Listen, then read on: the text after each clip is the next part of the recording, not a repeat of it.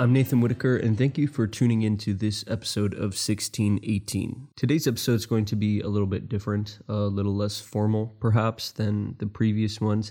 In today's episode, I would like to give just a brief missions update from uh, the mission field here in Romania. To those of you who may not be aware, uh, my wife and I and our daughter are serving as missionaries in Medgidia, Romania, that is in the southeastern part of the country. Um, it is near Constanza, near the Black Sea. We're in a town of about 40,000. Um, and as I've spoken before, our, our demographic is uh, Romanian, of course, but there is a large population of Turkish people in the area. And that's why a lot of our ministries have focused on uh, Turkish communities. Um, they are oftentimes the poorest people in the community. And uh, so we've done a lot of work to try and help these people. Well, this last week, my uncle Joel and his uh, friend Ryan came from America to help us with a, a, project that we've been working on the project of building a house for um, this man Niku and his kids Delia, Anais, and, and. And if you didn't know their story, um, if you haven't followed anything that uh, we have posted on social media, I can just give a very brief uh, recap of that. This is a man who has three kids. All of them are under the age of five, I would assume um, and none of them have any legal papers. Uh, I don't believe that any of them have a birth certificate, for example. Um, they don't have the equivalent of a social security number or anything um, that would provide them any sort of legal documentation. Uh, and this has gone back generations in their family. Um, and because of this, they are not able to access uh, just regular health care, for example. Um, they're not able to go to school, the children, because they can't register because they don't have any papers. Before Maria and I came to Romania, um, the church tried to help this family. Uh, and at the time, they were able to secure papers for the mother of these children. Uh, this was Niku's wife. And they were able to secure papers for her because if you could get the mother papers, it was much easier than to get papers for the children. Well, soon after uh, they got papers for her, she left the family and left Niku and ran off with another man. And part of this was because of Niku himself, the dad. Um, he uh, was a drinker. He would sometimes beat her. Um, but after she left, he became a Christian and uh, his life turned around. He stopped drinking. He was not violent anymore and uh, now it was just him and his three kids and his mother who ended up moving in with him and moving in with him is a uh, a hard term to use because they live in a one room little shack that barely has a door and has a roof that is falling down it can't be bigger than uh, a master bedroom, and that's where this whole family lives.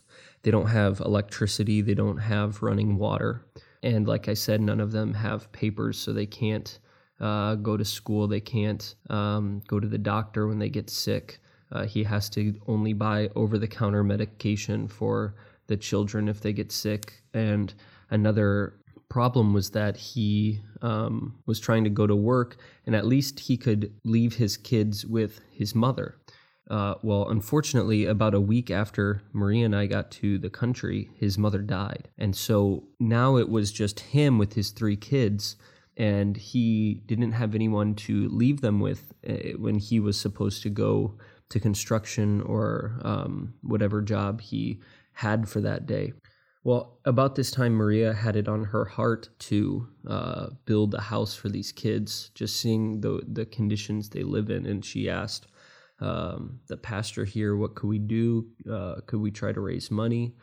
And he suggested that um, it's a great idea to try and raise money. Something that we could do would be to build the house on the name of the church so that uh, he couldn't sell it, uh, Niku couldn't sell it, I couldn't sell it um, and that it would belong to the church. And then we could make, uh, with whoever lives in it, uh, at this time, we're hoping it will be Niku, but with whoever lives in it, we can make a contract with them and just have expectations uh, about uh, what we want for that building and t- taking care of it and making sure that whoever is living there is um, meeting a Christian living standard. Um, and so we got to work on on fundraising, and in three days we had raised uh, about fifteen thousand um, dollars. It was completely the working of of God and the people who saw the call for um, funds and who responded so quickly and so generously. Well, we started work um, looking. Actually, we started looking for land first, and at first we uh, were struggling to find land that had papers for it um, because many times people will build on land that they don't own.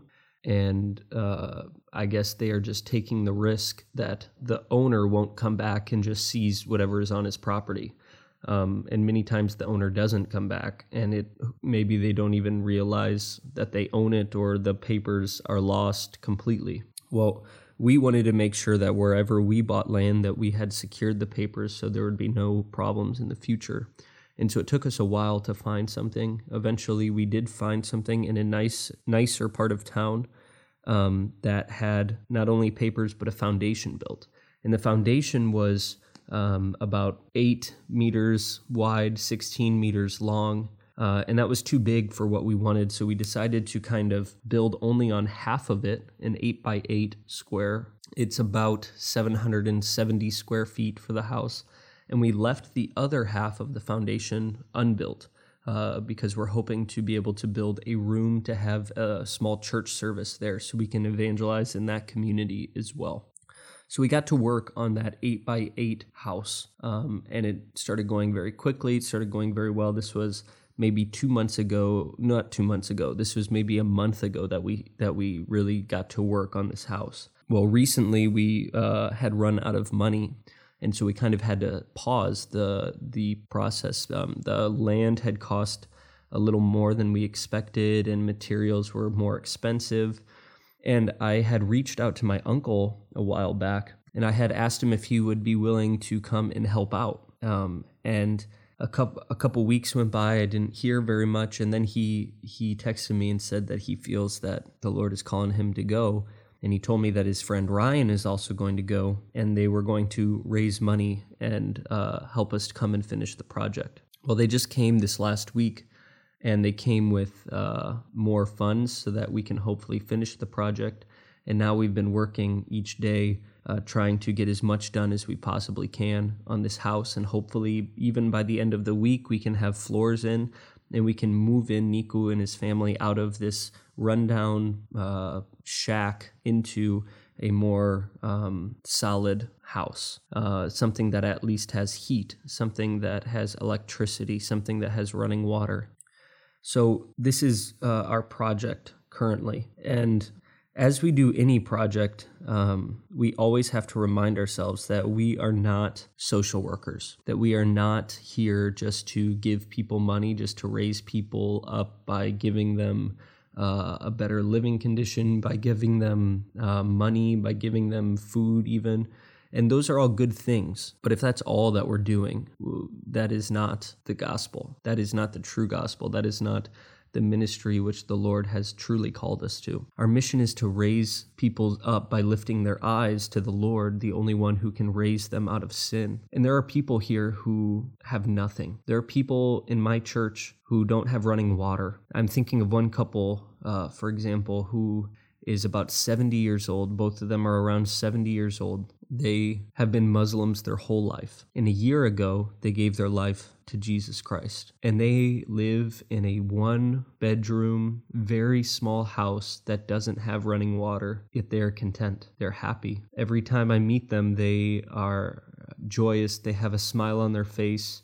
They're praising God for everything that He's done for them. And so the answer is not always to just give somebody money or just to give somebody a better uh, what we would think is a better Western lifestyle. Sometimes uh, they don't even want that. but our job is to offer them Jesus Christ. So I thank you if you have been contributing to this ministry, if you have been helping us. I thank you so much for your generosity, and I pray that the Lord will bless you. And for anybody who's interested in learning more, stay tuned. I would like to give more mission updates like this in the future.